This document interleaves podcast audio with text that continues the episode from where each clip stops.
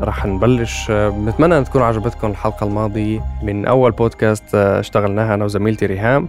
أه حنحكي ريهام عن الحرب بغزة إنه بلشت دخلت بشهر الثاني. آه غدا. هيكون شهرها الثاني. غدا 7 ديسمبر.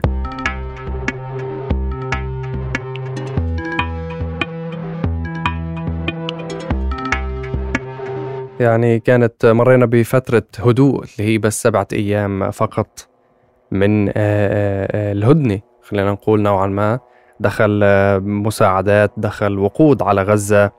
كان في نوع من الهدوء النسبي بغزة لكن المأساة مستمرة. الحرب بغزة يعني بين الجيش الإسرائيلي والفصائل الفلسطينية يعني يوم جديد من التصعيد والإقتتال. وبنفس الوقت سكان القطاع يعني عم يعيشوا بمأساة إنسانية كبيرة وحرب طاحنة للشهر الثاني. مع استمرار يعني القصف الإسرائيلي بالشمال والجنوب. آه، عدا عن هالشي يعني في آه، قصف مستمر واستهداف يعني مثل ما شفنا اليوم بالأخبار في نوع من الاستهداف المحدد لقيادات معينة بغزة ومنها قادي لحماس حسب ما قالت يعني الجيش الإسرائيلي. نعم. يا نعم الجيش الإسرائيلي تحدث أنه بيستهدف خان يونس تحديدا علشان بيظن أنها معقل قادة حماس السنوار والضيف. و ووزارة الصحة كمان أعلنت حصيلة جديدة لل... للقتلى الفلسطينيين يعني تخطت ال 16 ألف قتيل. منظمة الصحة أعلنت أن الوضع في غزة بيقترب من أنه يكون الأحلك في تاريخ البشرية.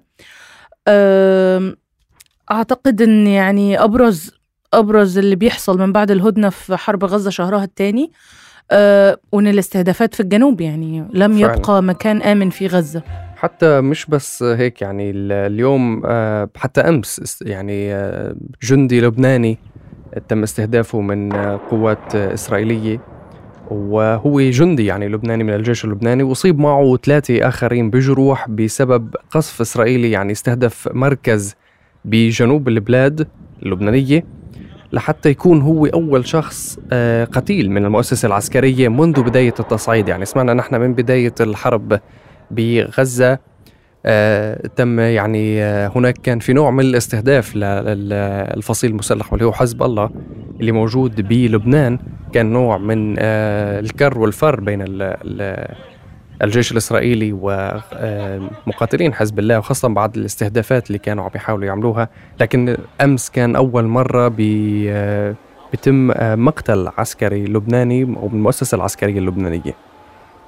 آه نعم. آه المتحدث باسم الجيش الإسرائيلي تحدث أنه هو مش بيحاول يجر حزب الله ولا لبنان لحرب آه بس في نفس الوقت هيدافع عن حدوده آه ضد هجمات حزب الله وضد يعني اللي هو طبعا ذراع إيران في المنطقة فهو بيتحدث صراحة عن أنه بيواجه إيران. آه، بس كالعادة إيران بتنفي أنها بتصدر أوامر يعني أو أن حزب الله أو الحوثي أو ما إلى ذلك أذرعها في المنطقة يعني. صحيح صحيح. إيران يعني شايلة إذا كانت الموضوع أساس. أه ننتقل على إيه، إيه، الأوكرانيا. يعني كما مثل الأخبار امبارح في آه، آه، إطلاق مسيرات لكن اليوم آه، القوات الجوية الأوكرانية أعلنت انه روسيا أطلقت أكثر من 48 طائرة مسيرة هجومية خلال الليل ودمرت 41 طيارة منها. كما قلت يعني ريهام انه الاستهدافات مستمرة وبالتحديد باستخدام الطائرات المسيرة بدون طيار. يعني هي وسيلة حرب يمكن عم نشوفها نحن جديدة. يعني كل هالأسلحة والعتاد اللي بين الجيشين فقط عم يستعملوا المسيرات. يعني الذكاء الصناعي صار بالحرب.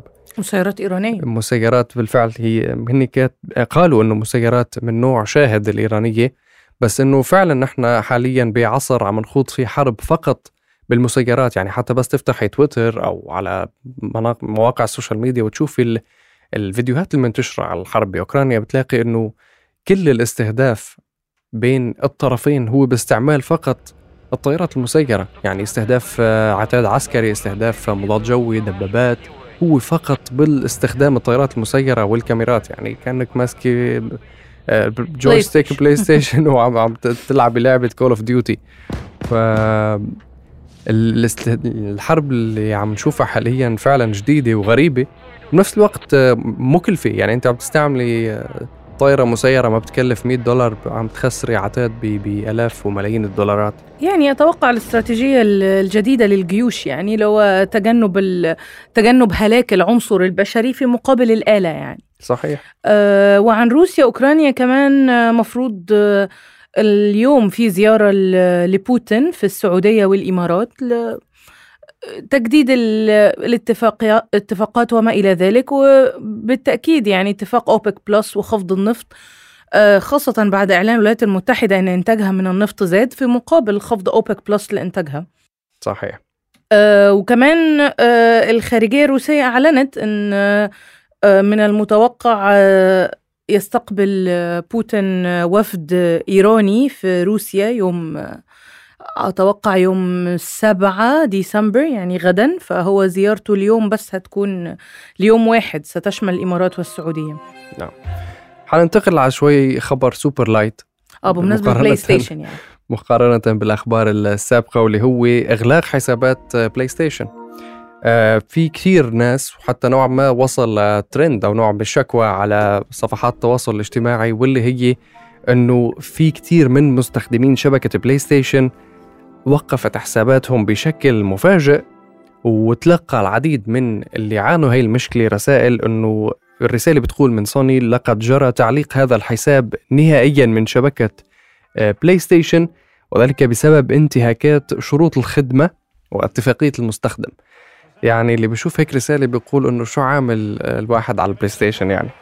فطبعا آه، الكثير من الناس حاولوا إنه يعرفوا شو سبب آه، إنه تسكر حسابهم وبشكل نهائي وخاصة إنه حسابات ال PlayStation الواحد بيدفع عليها كثير مصاري ليشتري ألعاب وكذا فبمجرد إنه تسكر الحساب فإنه أنت كل شيء مشتريتيه ألعاب راحت.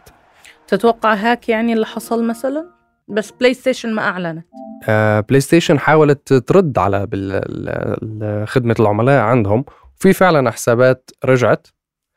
بس الغريب بالموضوع إنه شركة سوني ما حكت أي شيء بخصوص هذا الموضوع ولا حتى صرحت إنه تقولنا في مشكلة آه، في نوع من ال ال الاختراق اللي حصل بشركة معينة آه، أو بنفس الوقت في ناس يعني آه، ما قدروا يرجعوا حساباتهم ابدا آه نصحتهم الشركة بإنشاء حسابات بديلة فكتير هالشيء مزعج يعني لو صاير معي صراحة ب- ننهار بدي صرنا دعوة. ننهار بشتري خ- عشرة أنا 12 توقعت في. البداية إن الأمر مرتبط كان ب- بموضوع زي جيميل لما أعلنت إنها هتغلق آه، الحسابات غير المستخدمة.